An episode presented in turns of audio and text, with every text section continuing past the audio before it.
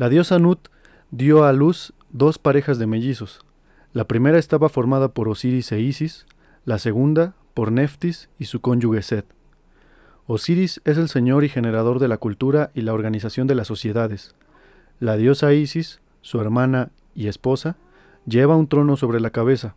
Ella simboliza el trono en el que se sienta el faraón, de modo que el trono de Egipto es la diosa. Hola, ¿qué tal? Muy buenas a todos. Yo soy Rufino Pérez. Yo soy Raúl Montes. Y esto es Mitoteros, el lugar donde todos somos faraónicos. Estimado escucha, le pido por favor que no use esta conversación como fuente. Para realizar algún trabajo escolar, estos perros pueden cometer algunos errores. Gracias. Bueno, pues este es el tercer episodio que le vamos a dedicar a la gran diosa madre.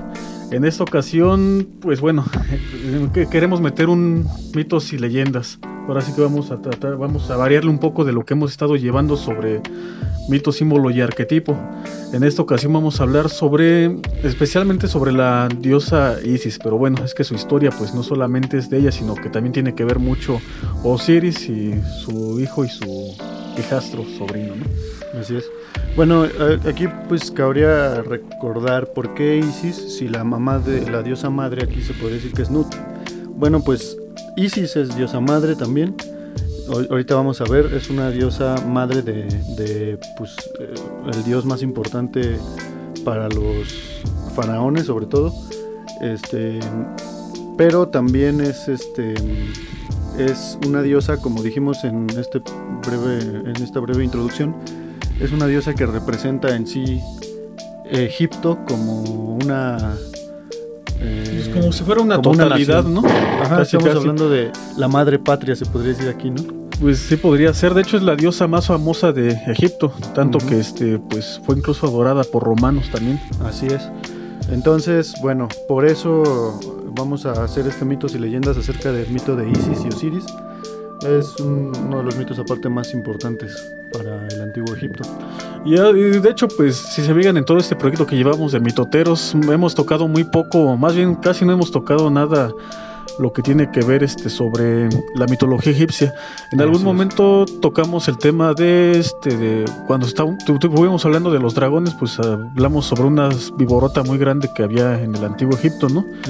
Pero fuera de eso, pues realmente no hemos tocado nada de esto y pues tenemos que pues sí se nos hacía hacerle justicia un poco a Isis, darle un, un, espacio en este, pues en esta serie sobre diosas, ¿no? Sí, aparte es una diosa muy muy importante, bueno, no nada más lo que decías, también después este fue retomado el símbolo como digamos diosa del mundo por los teosofistas, que ya es una religión muchísimo más moderna.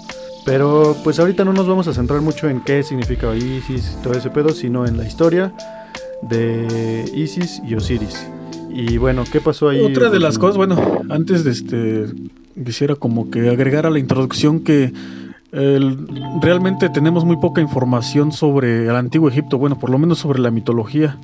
Hay mucha sobre la historia porque, pues, al fin de cuentas sí lograron descifrar la escritura de los antiguos egipcios, pero sobre la mitología, pues, realmente hay poca información a comparación de la que hay sobre la griega y la, y la romana también, ¿no? Sí. Sí, porque ellos no eran muy adeptos a escribir sus mitos en grandes poemas como, como, los, como algunas civilizaciones. Entonces, pues algo de lo que, o mucho de lo que se sabe sobre la mitología egipcia es lo que se ha llegado a leer en templos y bueno, todos conocemos la escritura, jeroglífica. Entonces, eh, pues supongo que mucho se ha perdido con el tiempo, ¿no? No creo que así como sea, desarrollaron una escritura y no creo que no la utilizaran para, para escribir sus grandes mitologías en papiro, porque aparte el papiro es un invento de los egipcios. Entonces se me hace muy extraño, ¿no? Que, y, por ejemplo, sobrevive el libro de los muertos, ¿no? Que pues sí es un documento como tal. Este, pero yo supongo que así como la gran mayoría del ciclo troyano, se ha perdido ahora sí que en los negros abismos de la historia. Entonces, bueno, algo de lo que sabemos ahorita es qué pedo con Isis y Osiris. Son dos dioses como ya vimos en la, en la introducción, son hermanos, pero también son esposos. Y eh, bueno, lo que representan se ve alterado por la historia que estamos a punto de contarles. Todo empieza con... A ver, dinos. ¿Cómo empieza todo? Todo empieza por un chapulineo, tal cual. Chingada, man. Los A grandes ver. problemas de la humanidad. A ver, este, son este dos parejas de mellizos, ¿no? La Así es. primera conformada por Isis y Osiris Así es, y la segunda por Neftis y Set. así es. Osiris resulta que este que tiene un romance este con pues, también su hermana y cuñada. Ajá. que este que Pero aquí hay que matizar, ¿no? No es como tal un romance, como de que. Aquí estamos hablando de Neftis. No es como que Osiris buscara abiertamente a Neftis y, y se la quisiera ligar, sino que más bien se confundió. Yo me imagino que eran muy parecidas y pues dijo: Hoy te toca Isis y tómala, era Neftis. Entonces, esta confusión. O sea, fue, una, fue un error, ¿no? Hay- yo creo que hay que matizarlo porque Osiris no era tan hijo. Ay, este, pero bueno, el caso es que pues, tuvo tuvo este relaciones premaritales con Neftis, cosa que hizo que Seth se super emputara y bueno, él luego luego planeó una venganza, ¿no? Set es un dios con connotaciones pues negativas, un tanto también eh, era como muy adepto a la brujería y este tipo de cosas, como magia negra. Este, y pues precisamente se basó de esas artimañas para deshacerse de Osiris. Bueno, acá lo que trató de hacer fue casi casi como que invitar a, a, a Osiris a él mismo caer en un este en su así gustoso ir a caer en un este en el engaño, ¿no? Lo que hizo Seth fue este agarrar y este y hacer un este un sarcófago que además de todo estaba pues mandó ahí alguien este a checar sus medidas del mismo Osiris y pues hacerlo así justamente a su medida. Y entonces este lo que hizo fue hacer este, una fiesta.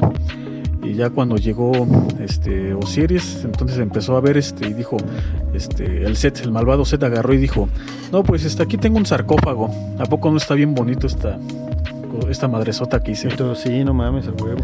Y entonces le dice, este, pues bueno, este sarcófago se lo voy a regalar a aquel que le quede pues, así a la perfección, ¿no? Puta, qué ofertón, dijo el Osiris. Ajá, y pues así pues él dijo, ah, pues igual y sí me queda, ¿no? Y pues agarra y se mete y pues que sí le queda. Y entonces este, Sus, sus compas, bueno, aquí tenemos que eran sus 72 secuaces de Seth, pues que le lo cierran, ¿no? Lo sellaron, sellan el sarcófago y lo echaron a la verga, al pinche Nilo, así que se fuera al mar. Entonces, bueno, Osiris pues queda atrapado en el sarcófago. pero pues imagínense si era así como que hecho a la medida, pues prácticamente ni siquiera se podía mover ni nada. No manches, que Ahí lo tachonearon de clavos acá bien, este, bien, bien canijo, ¿no? Pobre güey. Y pues sí, como dice Raúl, lo echan al Nilo. Así es, entonces bueno, pasa tiempo, este, obviamente Isis pues no, eh, digamos que queda, queda muy desesperada por la situación de Osiris y lo va a buscar.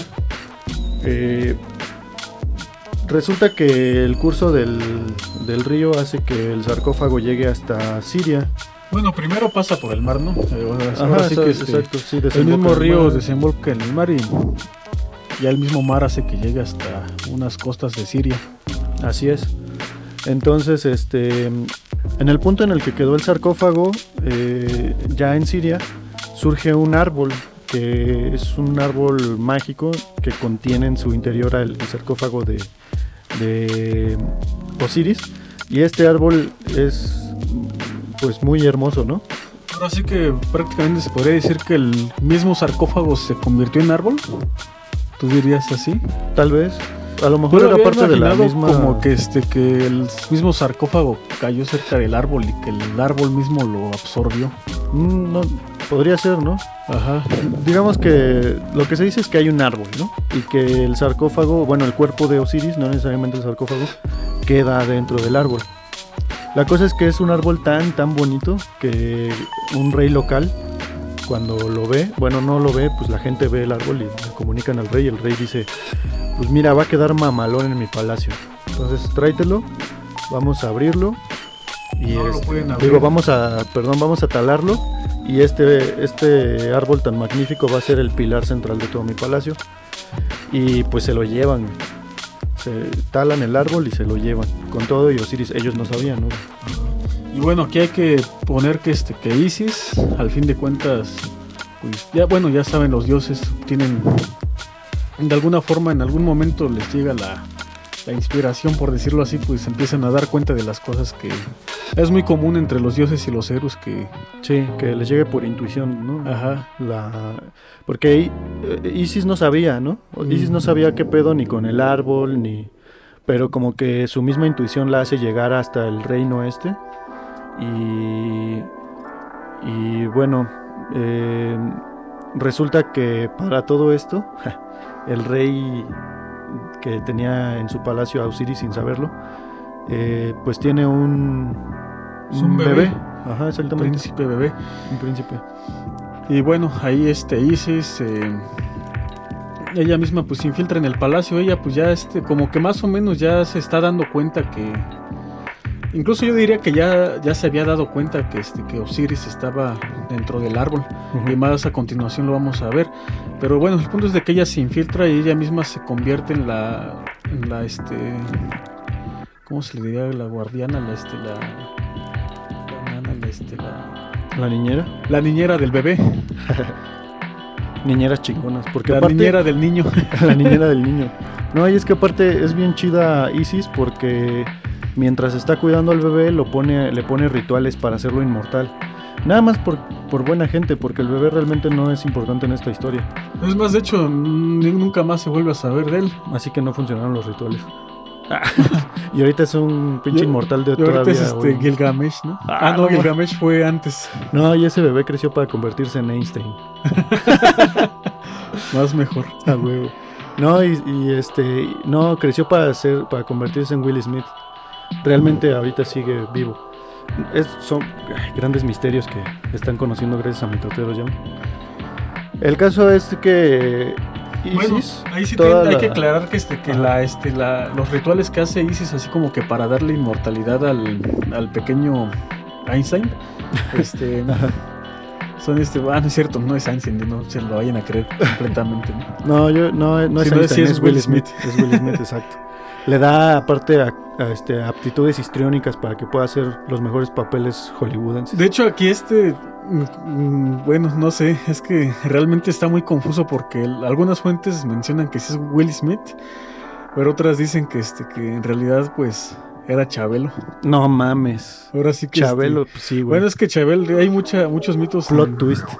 este, en torno a Chabelo. Realmente pues no, no se puede saber si... Se dice que antes era el ello en Chabello. Es la cosa, porque por ejemplo, si es resulta que es el ello, pues no, pues más bien eh, ya estás hablando de una cuestión eterna y si estamos hablando de un Algo que tuvo un- una inmortalidad quiere decir que tuvo un principio, ¿no? Ajá, bueno, más bien que no tiene un principio y este pues sí tiene un principio. Sí, exacto. Pero no va a tener un final. Pero, pero ¿cómo sabemos que Chabelo tuvo un principio, güey? Si no estábamos ninguno de nosotros ahí. Bueno, eso sí. Mm, Lo más probable es que Chabelo sea el único. Y bueno, este mi- mito, mito, símbolo y arquetipo Chabelo va a ser el próximo programa. no mames. Bueno, este Ajá, bueno, el, el- regresando. Pinche chiste que se salió de control, ¿no? Este, esta Isis hace rituales cada noche con fuego. con fuego, ajá, pone al niño en el fuego para que, digamos, en un estado como de trance, un ritual, un pedo así, ritualístico, pone al niño en fuego. Obviamente, como Isis está llevando el, el ritual, no le pasa nada al niño. Es como una forma de simbolizar este pedo de la llama eterna y todo esto, ¿no? No le hace daño a él. Entonces, mientras ella está, mientras está haciendo eso el bebé, ella se pone a revolotear alrededor de, del tronco donde está Osiris con forma de golondrina. Ajá. Pues, luego es ahí donde yo digo, pues es que yo creo que ya Isis ya sabía perfectamente bien que Osiris estaba ahí dentro del tronco. Sí, ¿no? a huevo que sí, este, a huevo que sí. Porque pues ahora sí que ahí iba pues con, con esa esperanza de incluso lloraba, ¿no?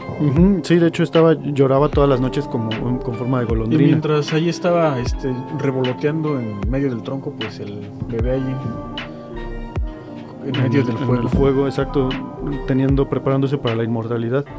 El pedo, el pedo es que una de estas noches llega la mamá del bebé y se queda así de, a la verga, el pinche bebé en las llamas, imagínate, güey, y una golondrina y la niñera dónde está, güey, ¿no? No, pues ahora sí que eran dos salas totalmente distintas. El salón principal donde estaba el tronco, pues estaba aparte de la... Sí, sí, a mí yo me lo imaginé en el mismo lugar. Al principio yo también, pero pues es que imagínate, está el cuarto del bebé, dejas al bebé ahí este, pues en medio de la llama para que la misma llama lo proteja, también al mismo tiempo. Y este, tú mientras tú este, vas ahí este, a revolotear en medio, bueno, a- Pues era como una especie de luto, ¿no? Que tenía Ajá. Isis. Y bueno, en- y además pues este pues no vas a poner este el cuarto del bebé en la sala principal. Como que no se me hace muy Ah, sí, tienes razón. Aunque por nadie te dice que se lo llevó, que la hoguera estaba en su cuarto. ¿Qué tal que lo agarró de su cuarto y se lo llevó a la sala principal? Y ahí Bueno, tiene sentido que sí. haya una hoguera, ¿no? Ahí estaría chido que los arquitectos nos dijeran si las habitaciones eran que ustedes piensan que las habitaciones estaban juntas o separadas. ¿No? Quién sabe cómo era. No, no. O sea, estaría chido ver cómo era en el antiguo Egipto. Bueno, Pero me hace no mucho estamos en el antiguo que- Egipto, sino Ah, sí, estamos estamos en, en Siria. una región de Siria que ni siquiera, realmente ni siquiera se conoce. Exacto. Ahora sí que nada más dice el mito, pues llegó allí a las costas de, de De lo que hoy es Líbano, ¿no? Líbano. Pero bueno, eh, el caso es que estaba en un fuego, ¿no? El bebé Ajá. estaba en un fuego. El pedo es que cuando interrumpe la ñora, cuando la, la mamá del bebé interrumpe, todo el encanto se va. O sea, todo lo que mantenía protegiendo al bebé dentro del fuego se esfuma en el momento en el que la mamá lo ve. Y automáticamente Isis retoma su forma. Pero el bebé se empieza a quemar, güey. ¿no? Entonces, imagínate, pinche dramota, ¿no? Sí, música, eh, entra música de La Rosa de Guadalupe. ¡Mi hijo! Ah, ¿Qué le está pasando a mi hijo? Y el pinche bebé empieza a gritar del dolor, ¿no? Entonces lo que hace la mamá es que luego luego corre, lo rescata.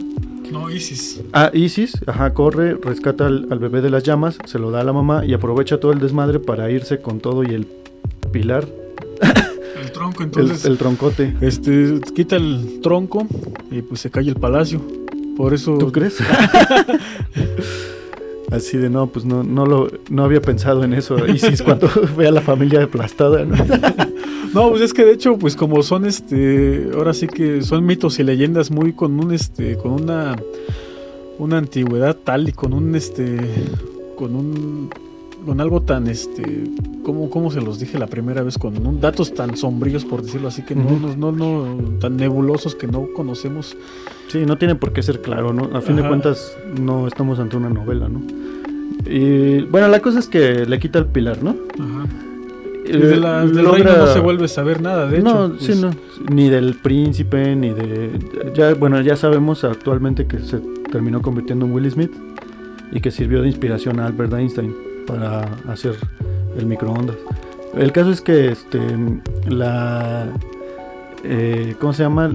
Isis se va eh, en un barco, regresa al Nilo y este y durante ese tiempo ya había sacado el cadáver, el cuerpo de Osiris, que quien por cierto ya estaba bien muerto, de- del árbol, del tronco, y pues eh, tienen sexo post post-mortem. Ahora sí que nada de premarital, eso es para, eso es muy muy leve. Yo post-mortem a la verga, pinche sexo necrofílico. Y aún así se embaraza. Bueno, eso ahora sí que ya habría que tomarlo como una Sí, es algo muy común, ¿no? Lo de los dioses muertos que fecundan, o sea, siguen teniendo el don de dar la vida y de hecho la muerte es algo muy ambiguo para un dios, ¿no?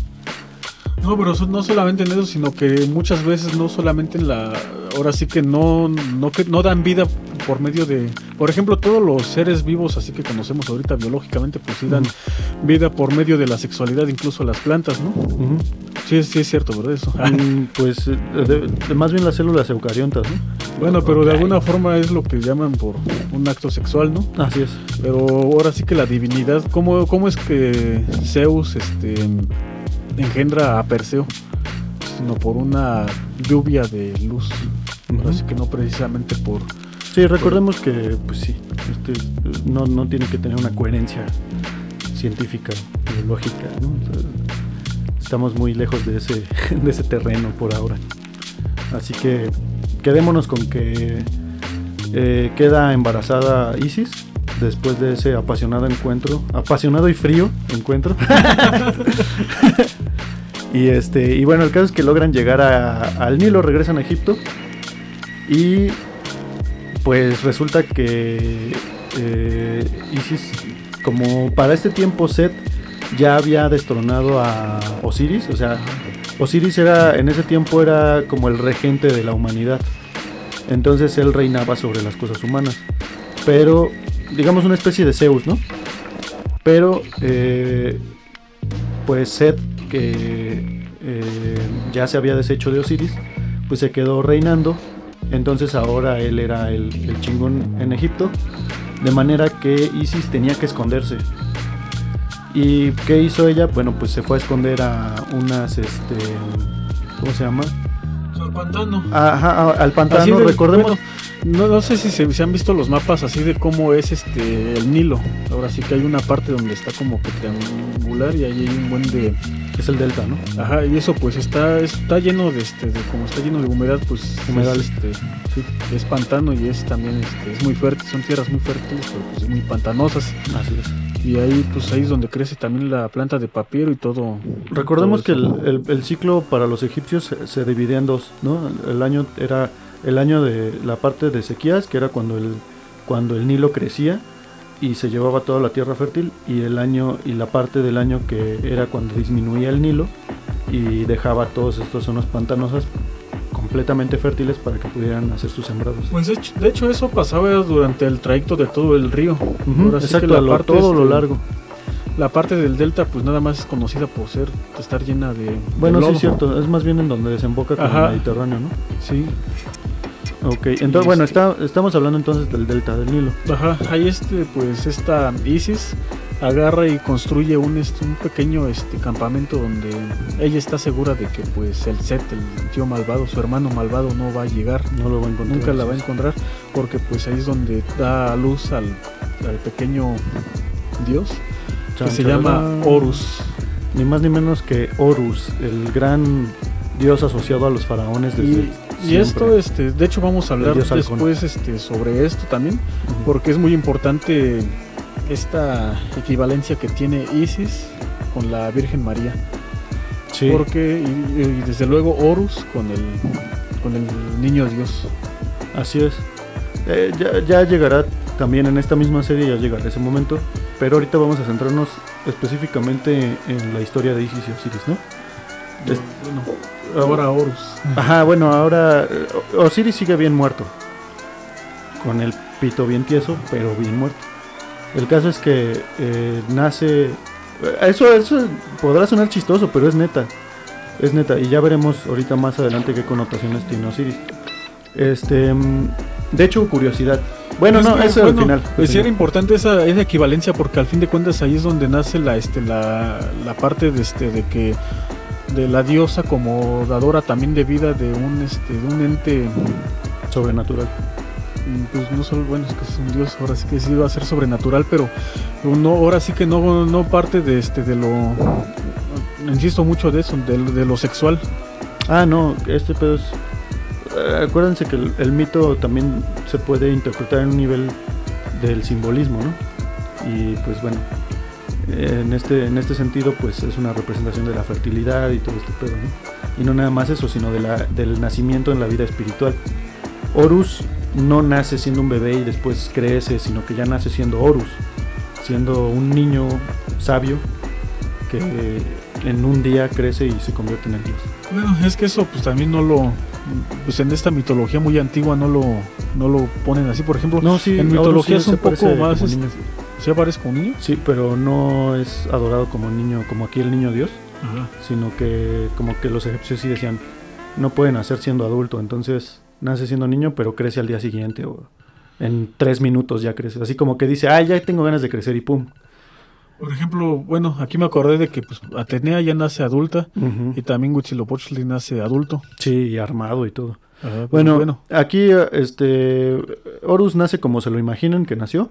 El caso es que eh, justo de justo en ah bueno es, es importante decir también que durante el nacimiento de Horus a Isis la asistieron las dos deidades principales del panteón egipcio que son el dios del sol Amon Ra y el dios y la diosa de la luna que es Tot exactamente ellas ellos dos eh, asisten a asisten a Isis para que pueda pues nacer Horus con salud. Pero prácticamente ellos, pues de hecho ellos son los parteros. Ajá, se podría decir son son los este son los parteros y curiosamente al mismo tiempo que nace Horus en otra parte de Egipto donde se encontraba Neftis nace también hijo de Osiris Anubis, el que este dios furro que todos conocemos y De hecho, que- sí es el más furro porque él es el que tiene este, cabeza de perro. así es. Bueno, de hecho, ya para ser más específicos, cabeza de chacal. Ajá. Pero pues que es un chacal sino un perro, más chistoso. Pues sí, flaquito, ¿no? Sí, pero bien chingón. Bueno, suena, bien vergas, chacal. Bueno, el caso es que este, eh, Anubis, pues ya sabemos todos las connotaciones que tiene, ¿no? La, la cosa es que aquí todavía no, todavía era un niño, era un niño pequeño que no tenía asociaciones, era un niño con cabeza de chacal, muy furro y todo, pero no tenía una asociación. El caso es que eh, resulta que, bueno, eh, Neftis tiene a Anubis por su parte y Isis tiene a, a este Horus con el- junto con el cadáver de Osiris, ¿no? Ahí está ella en su, en su campamentito que crea. Y pues por, no voy a decir azares del destino, más bien no son azares, más bien por, por una especie de, de- un determinismo ahí de que las cosas son como están la escritas. casualidad, ¿no? La casualidad de que Seth, mientras tanto, estaba en una juerga, ¿no? Estaba cazando a un jabalí. Recordemos de videos, bueno, el programa anterior, hablamos un poco de las connotaciones que tiene el jabalí y recordemos que era un animal relacionado con la muerte, para empezar. Los colmillos que apuntaban hacia la tierra. Exactamente, relacionada con la muerte, pero también con el renacimiento. Eh, Cosa muy curiosa de que este elemento esté presente en, en este mito también. Este, entonces, bueno, Seth está cazando al jabalí y resulta que el jabalí, ahora sí que en su huir, desesperado de, que no quiere que lo maten, llega hasta donde está Isis. El jabalí huye y Seth se, saca de pedo así bien cabrón de, a la verga, aquí est-". O sea, sigue, ¿no? O sea, imagínate a- al Seth todo emputado, ¿no? O sea, esta morra no nada más recuperó el cuerpo de su del pinche Osiris, sino que aparte ya tuvo descendencia con él, ¿no? Entonces bien indignado el cabrón así, súper emputado, agarra y dice, ah, sí, pues ahora voy a cortar en cachitos a este cabrón. Y verga, güey, Cortiza. lo descuartiza. 15 pedazos. 15, 15 pedazos que reparte por todo el mundo. Quién sabe qué tamaño tendría el mundo, pero Pu- Pues sí, yo supongo que. mm, Como las esferas del dragón, ¿no? Como cuando, la- cuando terminas de pedir tus deseos y de repente todos salen disparados por todos. Y este, así se van todas las partes de Osiris. Dato curioso: si alguien es fan de Yu-Gi-Oh! De ahí viene Exodia el prohibido. No sé si recuerden que tienes que juntar las cinco cartas, que son los cuatro brazos y piernas de Exodia más la cabeza. Y es una alusión a que, a que pues Osi- Osiris fue repartido por todas partes del mundo y tuvieron que reunirlo otra vez. Es una alusión ahí que hace el juego. Además recordemos que el juego está muy toma muchos elementos de la cultura egipcia. Pero bueno, entonces ¿qué pasa? pues bueno, llega el encuentro de las dos hermanas y ahora los dos hermanitos, ¿no? Así es. De hecho, esto parece mucho, este, bueno, de ahí, este, como al, al mito de, este, de los gemelos mayas, ¿no? Sí, de hecho sí se parece bastante. Ajá, de que, este, al fin de cuentas, y también, pues, también por su, este, por su, por lo que tiene que ver también con la parte del inframundo, ¿no? Aquí, no sé, se, se me ocurre hacer este de como, tú- no sé si alguien ya lo haya hecho o lo más probable es que si alguien lo haya interpretado así, Ajá. pero este, todos estos dioses en algún futuro van a tener este, como que mucha, van a estar muy, muy ligados al inframundo egipcio. Y bueno, estamos este, pensando, estamos, más bien estamos, ah, estamos diciendo que el, este, que el que llevó a Set hacia, hacia el cadáver de Osiris fue un jabalí.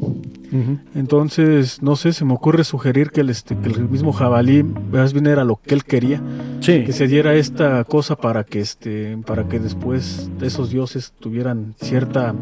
Bueno, ya veremos que este, qué, qué papeles juegan en el inframundo egipcio después. Pero bueno, después de que este, de que parten a Osiris en 15 pedazos y que este aquí este se pues se reencuentran las las hermanas, ¿no? Las hermanas y, los hijos de Osiris. Ajá.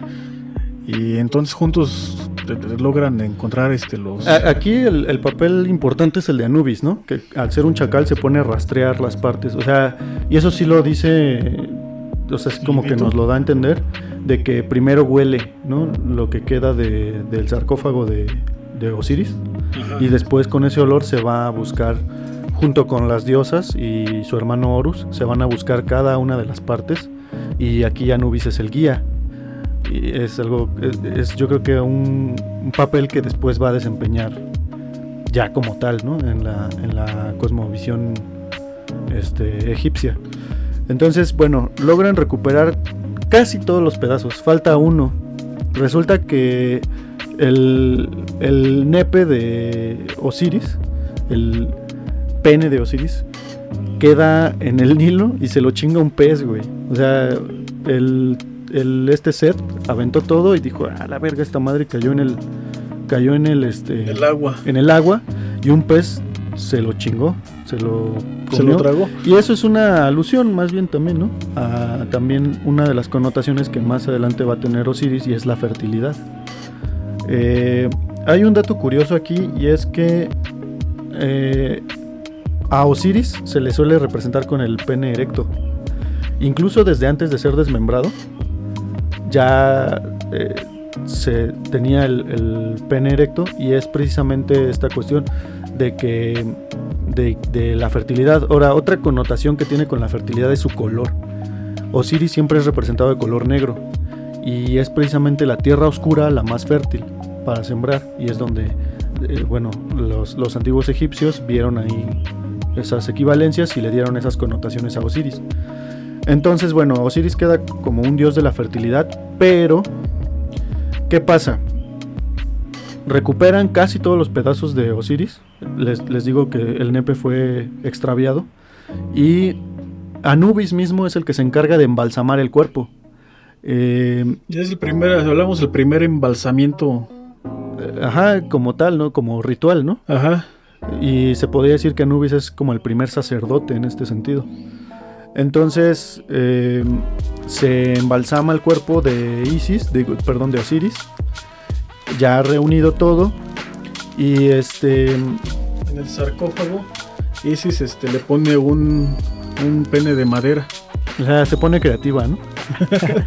Isis dijo, como que aquí falta algo. Y le pone un chingonzote strap-on al buen al buen sarcófago al sarcófago, al sarcófago, mm, no, no en sí al cadáver, pero eh, el, hecho de que hayan esto, hecho esto es un ritual que lo vuelve a la vida y aquí vuelve la cuestión de Yu-Gi-Oh que estaba contando hace ratito.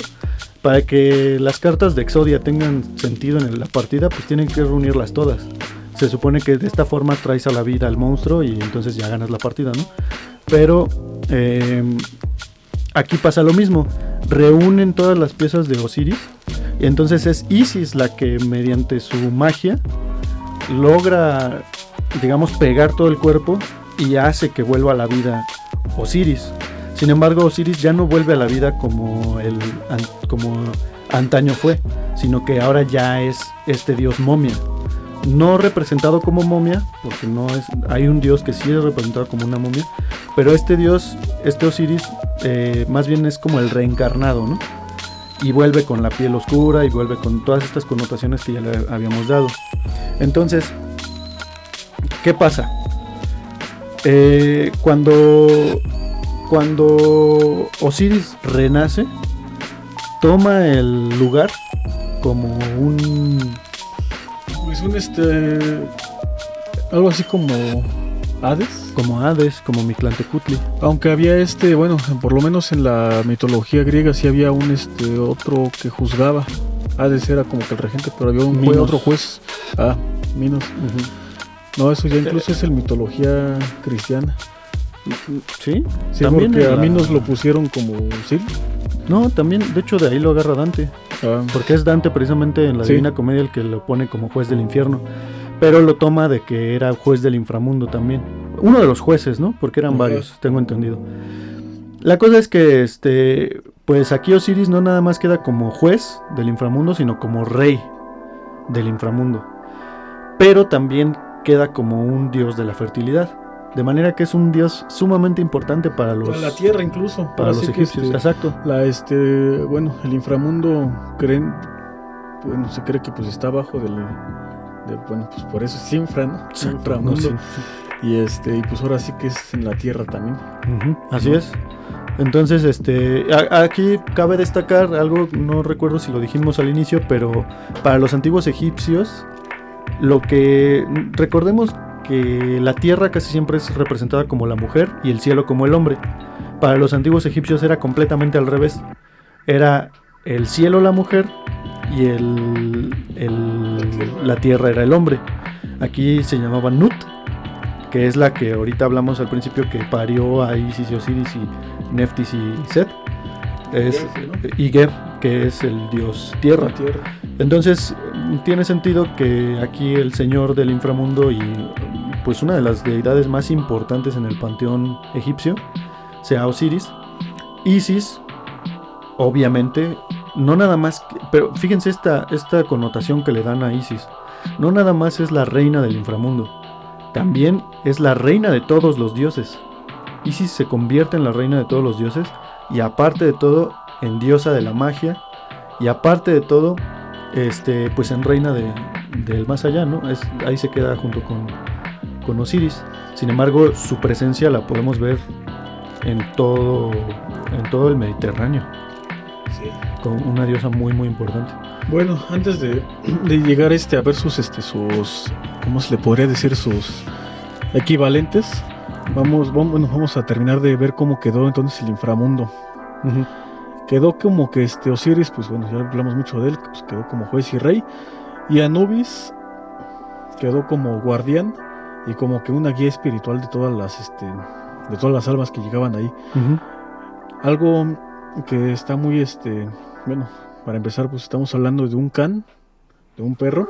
Sí, es algo muy curioso. Y pues recordemos que para perros y inframundos pues tenemos muchos, bueno, tenemos aparte otros dos que son este Cerbero en el inframundo grecorromano Ujú. y el este y Xolotl en el inframundo este mexica Así es. y bueno, entonces este Curioso que sea un perro. Nada más, nada más hay que destacar eso. También tenemos la figura mítica del Grim, que es un espectro que se le aparece, se aparece en los panteones y es muy propio de la, me parece que de la isla británica. Y bueno, toda esta cosmovisión de, de por allá. Y, y también tiene que ver con la muerte, anuncia las muertes. Y es, es curioso, quién sabe por qué el perro, o sea, el perro guía nuestras almas. Así que no sean culeros con los perros, por favor. Y si son culeros, no- me los voy a madrear. Este, y entonces ya este para terminar así como que la parte del inframundo ajá, Entonces, este Anubis lleva las almas hacia el, hacia el lugar donde está eh, su papá, Osiris. Y entonces Osiris pone una balanza, donde de un lado pone una pluma. Y esta pluma, pues representa la espiritualidad, ¿no? ajá, Es, digamos, la moral y todo esto. de un lado No, de no la moral. este, pone la pluma estoy debrayando. Ajá. y del otro lado pone este el corazón de la persona que este que va que va este a, a pasar a la mejor vida, por decirlo así. Bueno, vamos a ver que no todos pasan la mejor vida. Si tu corazón pesa más que la pluma, significa que tu corazón pues está cargando muchos pecados. O sea, Por aquí, decirlo así, ¿no? sí, aquí, aquí así que sí tiene que ver la con lo moral. Ajá. Eh, más bien la, la connotación aquí es la, la pluma es lo espiritual, el corazón es lo material, ¿no? Entonces tiene que haber un equilibrio. Si tu corazón pesa más que la pluma, el, quiere decir que tú, en tu vida te enfocaste demasiado en, en el mundo material, en, en riquezas, todo lo que quieras asociar con eso, incluso lo mundano. Y si la pluma pesa más que tu corazón, pues ya chingaste porque tienes pase directo a ser no, tiene que ser equilibrado, ¿no? El pedo. Pues bueno, es que también, pues, son cosas que pues son interpretaciones un poco también más modernas y con una, un trasfondo también un poco más, este, pues ahora sí de que de un sincretismo de todos lados, ¿no? Ahora sí, que eso pues se escucha muy, este, somos productos de nuestros tiempos. Bueno, ahora sí que este es incluso un tanto de este del sincretismo de pues muchas, muchas más partes del mundo, ¿no? Ahora sí que esa parte de este de quién sabe si los egipcios hayan tenido esa esa como que que obsesión un poco tanto con, los puntos medios, ¿no? Y yo creo que sí tiene razón Raúl en ese sentido, porque pues no por nada es una balanza, ¿no? Exacto, sí. Es que pues, yo creo que ese sí es un símbolo que sí nos permite pensar que, que pues sí. sí, probablemente, ¿no? Y bueno, eso del punto medio, el equilibrio y todo esto siempre ha estado también en, en las místicas de varias, varias culturas, como veremos después, después, porque ahorita toca la diosa. Y bueno, entonces, si este, si la, si tu corazón pesaba más que la pluma, llegaba un cocodrilo gigante y te devoraba. ¿Cómo se llamaba? Ñat, una madre así, ¿no? pues bueno, en el libro no tiene nombre, pero en la era un monstruo reptiloide, como suelen ser los monstruos para las mitologías humanas, muy humanas. Este, y este monstruo pues te comía y, y, era como si fuera el infierno para los para los, eh, los egipcios, ¿no? Por otro lado, si no, si tu corazón estaba nivelado con la pluma. De hecho, este, en la bueno, en el camino a Mixtlan, ya pues también acuérdense que hay un este un, cocodrilo que también te come si, si te caes en sus aguas. Sí. Y también, también hay este, muchos elementos que pueden hacerte, vamos, que te llevan a pensar en un juicio, ¿no? Nada más que no es tan directo como aquí, que está Osiris frente a ti con una balanza pesando tu corazón. Y este, bueno, el caso es, si tú logras ese equilibrio, pues puedes entrar a su reino. El reino del inframundo aquí no es un infierno, es mm, pues bastante deseable, como el Hades. A lo mejor es un mundo oscuro, lúgubre, pero que de alguna forma las almas ahí habitan. No, pues bueno, se sabe que pues el, inframundo griego sí es este sí es un lugar este un tanto indeseable. Por eso mismo existen este las este los campos elíseos. Así que pues sí, ahí sí. Bueno, sí, tienes razón. Bueno, aquí te ibas con Osiris, papá Osiris y mamá Isis. El caso es que em, pues eso era lo que pasaba con los con los buenos este las almas. con las almas que, que, llegaban ante Osiris. Y qué pasó con Horus a todo esto Horus más bien qué pues, pasó eh, con Set ahora sí que el villano que tuvo su castigo o no eso descúbranlo en el siguiente capítulo de Mitoteros. No mames. Que ah, va a durar este va a durar dos minutos, dos minutos ¿no? No, pues este, lo que pasa es que este, pues Horus, ahora sí que pues, su papel de Anubis fue crucial en todo esto, ¿no? Es como que un, digamos, una, este, una, ¿cómo se le podría decir? Es un, este, guía. Ajá, es un dios que, pues, ahora sí que, este, como que diferente a lo que consideramos de, la, de los héroes épicos, así que van y, logran mil batallas, ¿no? Él ahora sí que encontró los restos de su padre. Bueno, gracias a él se encontraron los restos de su padre y él ahora sí se queda así como que con esa espiritualidad, ¿no? En cambio, Horus aquí se le ve representado como un gran guerrero. Sí, claro. Pues él fue el que, este, él, fue el que vengó a Osiris. Él va y busca batalla con Set. Y, de hecho, durante la batalla, Horus pierde un ojo es ah, llamado el ojo de Horus, que después este vendría a evolucionarse ya con este con otro tipo de este de, de, cultos y todo eso con el ojo de agua. y, no, y aparte es uno de los símbolos más importantes que protegían a la familia real, a los faraones y su familia. Y esto te da a entender cómo, bueno, Horus pasa a ser el rey de los dioses en vida, mientras que Osiris es el rey de los dioses en muerte. De manera que el símbolo que, digamos, los, los faraones eh, son guiados por dos dioses diferentes. En vida, por Horus, representados por Horus, y en muerte, por Más bien, Osiris. más bien este, los faraones representan a Horus Ajá. o a Ra, ¿no?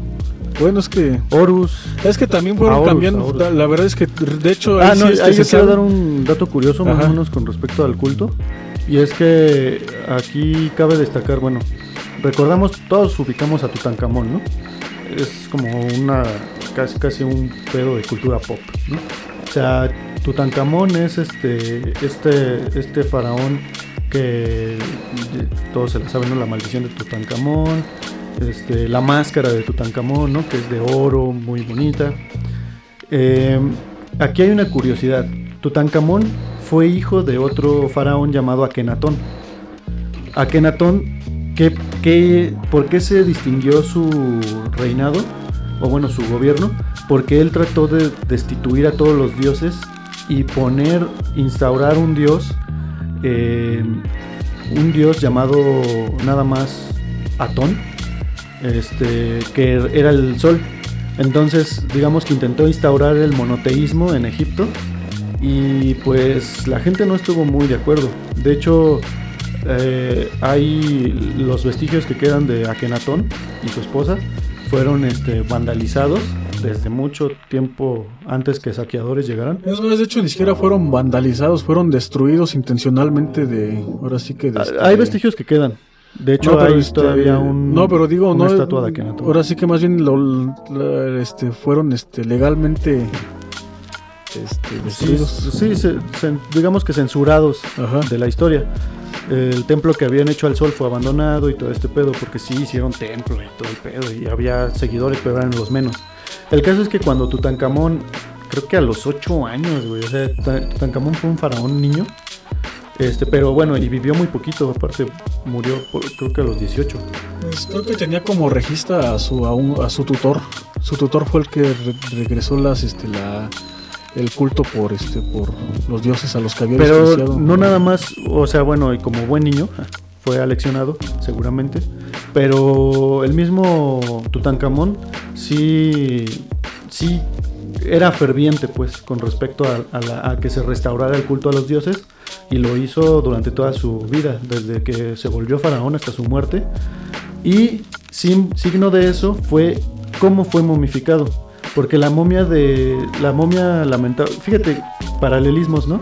La, la momia de Tutankamón también fue desmembrada. Nada más que aquí por accidente y negligencia de los investigadores que estaban, a- que estaban a cargo de la, del, del hallazgo. Este, por quererle quitar a huevo su máscara, le, lo decapitaron, güey. Entonces, y no nada más eso, aparte, ¿cuál era el símbolo de el símbolo de Osiris? Pues el tremendo dildote que le puso esta esta Isis. Precisamente así fue embalsamado este Tutankamón con el pene erecto. Pues es que de hecho muchos emperadores fueron embalsamados también así. Pues fíjate. Porque por ahora sí que para este el culto era de que este de que el embalsamador incluso se ponía este una máscara de Anubis Ujú, y Sí. estaban este y ellos mismos estaban Recreaban. la- ajá, incluso recreaban todo el mito completo. Bueno, pero no, no, no hay indicios que puedan indicar que a, a Tutankamón lo, lo, des- lo descuartizaron. Ah, bueno, no, tampoco, tampoco. Iban a descuartizar a todos los emperadores. Nada más este ahora sí que este digamos se vestían así con la indumentaria y pues todo eso, ¿no? Sí. Bueno, aquí eh, otro, otra cosa es de que la momia de Tutankamón eh, fue recubierta con una especie de pegamento para que no le quitaran precisamente lo- los bueno, su sarcófago. Y este, y este pegamento también tenía el propósito de ennegrecer el cuerpo, es decir, otro elemento de Osiris. Entonces, los egipcios antaños estaban, bueno, los egipcios contemporáneos de Tutankamón estaban tan, lo querían tanto que le dieron todas las en su muerte le dieron toda la simbología de o sea como que fue una especie de agradecimiento porque no todos los faraones eran embalsamados así en honor a Osiris aunque sí eran consagrados a Osiris. Este pero por ejemplo Akenatón pues no no o sea ese güey ni creo que ni momia dejó. El caso es que este no sí sí dejó momia. De hecho sí fue embalsamado y todo.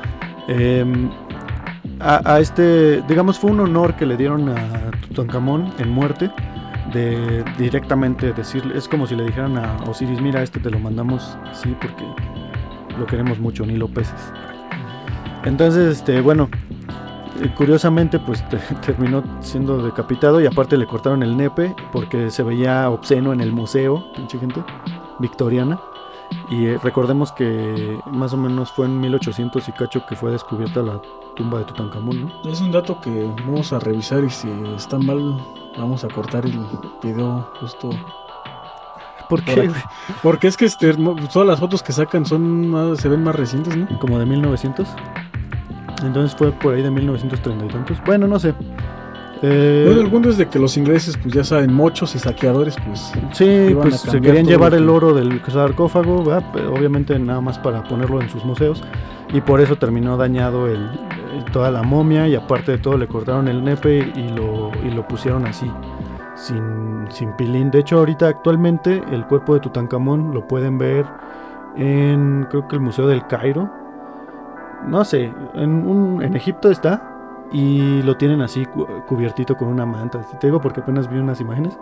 Lo tienen cubiertito con una manta y todo. Ya lo volvieron a pegar todo su cuerpo. Pero el pito no. Entonces, bueno, pues eh, ahora sí que los tiempos Otra cambian. cosa que, quería mencionar respecto a esto es de que pues, ahora sí que Egipto pasó por muchas dinastías y realmente es que muchas, este, en, muchas algunas regiones pues rendían culto a diferentes dioses. de hecho, la, pues, la verdad es que no les podría dar un dato preciso de cuál es, este, qué dinastía llegó o qué emperador en, específico este, cambió el culto, pero este, en lugar de este de de Osiris pusieron el culto a Set, por ejemplo. Ahora sí que este, cambiaban de... Iban cambiando, digamos, de dios principal, ¿no? Ajá. Dependiendo la dinastía. Sin embargo, sí tenían las mismas connotaciones. O sea, el panteón egipcio sí estaba cohesionado, de manera que sí los dioses representaban un aspecto, solamente era el aspecto en el que se querían enfocar las personas en un determinado punto. Es un poco también como con los griegos, ¿no? Había ciudades consagradas a determinados dioses, pero no le restaban mérito a los otros. Ni decían, este es el dios supremo, ¿no? Zeus era el dios supremo y te chingan. Aquí también Amón era el Amón Ra era el dios del sol y se chingan todos, ¿no? Entonces, este, bueno, ahorita vamos a pasar entonces ya la este ya para concluir las este las ahora sí que es que este el culto a Isis en otras regiones y es que pues como les digo llegó a Roma. Sí, Isis se sincretizó muy fuerte. Ajá, ahora sí que muchos romanos este, adoraban a Isis y como en Roma pues no, tenían ningún tipo de persecución religiosa más que con los cristianos. Sí, porque bueno. y este pues este no este pues ahora sí que era muy común el culto a Isis. De hecho hubo otra de las este bueno es que eso ya es otra historia pero también los romanos este, este prohibieron un culto que encontraron en en Britania, en el cual este, creo que mantenían sacrificios humanos, pero pues torturas, cosas así. Bueno, también pues pudo haber sido ahí como que manipulada la pluma y... recordemos que ah, si algo le importaba a los, a los eh, romanos era la política. Y si no hacían persecuciones religiosas era porque hacían persecuciones políticas. Así que, o sea, más bien ellos querían mantener el poder y eran más fríos a la hora de hacerlo. O sea, no, no decían, ay, es que sus dioses, no, decían, está bien, carnal, sigue creyendo en, tu Dios mientras tú me pagues tus tributos. Entonces, este, querían mantener un control, en control un imperio grande. Bueno, creo que pues con esto podemos este, ir acabando el, el programa de hoy. Y sí, ¿verdad? Pues sí. Que ya dijimos, pues bueno, ya contamos el mito. Isis, hay que recalcar que Isis es una de las más grandes diosas de todos los tiempos. Que sigue teniendo una. No un culto, obviamente, porque es una diosa antigua, pero sí una simbolización muy fuerte. Como una diosa. Yo la veo un poco equivalente a Maya, ¿no? Que es la diosa de la ilusión, que es este, la vida material, ¿no? Eh, hay aquí la connotación de Isis al ser la diosa de la magia también. Es esta diosa que conociéndola abiertamente eh, conoces los misterios del mundo eh, y sigue manteniendo ese, símbolo y esa potencia también. Otro de los datos curiosos es que mm, la misma Cleopatra se hacía llamar la, este, la representación de Isis y al mismo tiempo ahí se, este, se como que se sincretizó porque ella descendiente de, de, Ptolomeo. de Ptolomeo que era macedonio este, pues, de cultura griega tal cual este pues también se sentía pues, Afrodita ahora sí que ahí se sincretizó Afrodita el Isis. Sí exacto. Y pues bueno más adelante iremos viendo con qué otras o sea qué otras ¿Qué otros cultos surgieron a partir de este sincretismo? Y un spoiler, la Virgen María puede tener por ahí su... Bueno, no, ya lo dijiste hace rato, ¿no? Ah, sí, sí. La Virgen María también tiene algunos de sus... Pero bueno, hay otras diosas que comparten elementos con Isis. Y pues queríamos rescatarla en este contexto de la gran diosa, de la serie de videos que estamos haciendo de la gran diosa este, porque pues sí le hemos dedicado poco tiempo a Egipto y creemos que en, especial, en específico la diosa Isis es una diosa muy importante para entender las cosas también que vienen, que vienen más adelante en los, en los siguientes programas que vamos a ir haciendo. Bueno, por nuestra parte sería todo. Este, nuevamente pues le queremos agradecer mucho a Daniel Manso por prestarnos su música, a Sara Cruz por este, hacernos los logos, el arte y bueno, creo que sería todo. Les mandamos un abrazo a todo el mundo que nos está siguiendo. En especial agradecimiento a los que nos escuchan, ¿no? Porque a, los, tres que nos escuchan. bueno, en esta que soy yo, este, Rulfino y y Sarita porque ni nuestras mamás, ¿no? bueno, en esta, en esta ocasión le quería mandar un, este, un saludo a Elizabeth. Yo me acuerdo que yo la conocí como Dianita ahí en la cafetería de ciencias. Trabajábamos juntos y pues hace poco me noté que pues es nuestra, también es nuestra escucha frecuente. Ah, pues qué chido, un saludo. Un saludo a este, Elizabeth. Y también este a Max. Y bueno, no sé si este si todavía me sigue escuchando mi tío Raúl, tu tocayo. de repente me dijo que se perdió algunos, pero pues también nos empezó a escuchar. Si nos estás escuchando, tío, pues muchas gracias por seguirnos. Y pues también a mi papá y a mi madrastra. Sí, pues muchas gracias a todos los que nos escuchan que este se, ahora sí que eh, dedican un poco de su tiempo a, a perderlo con nosotros. Este, pero bueno, son cosas que, son interesantes. Ojalá les podamos retroalimentar y pues muchas gracias a todos. Con esto me despido. Hasta luego. Adiós.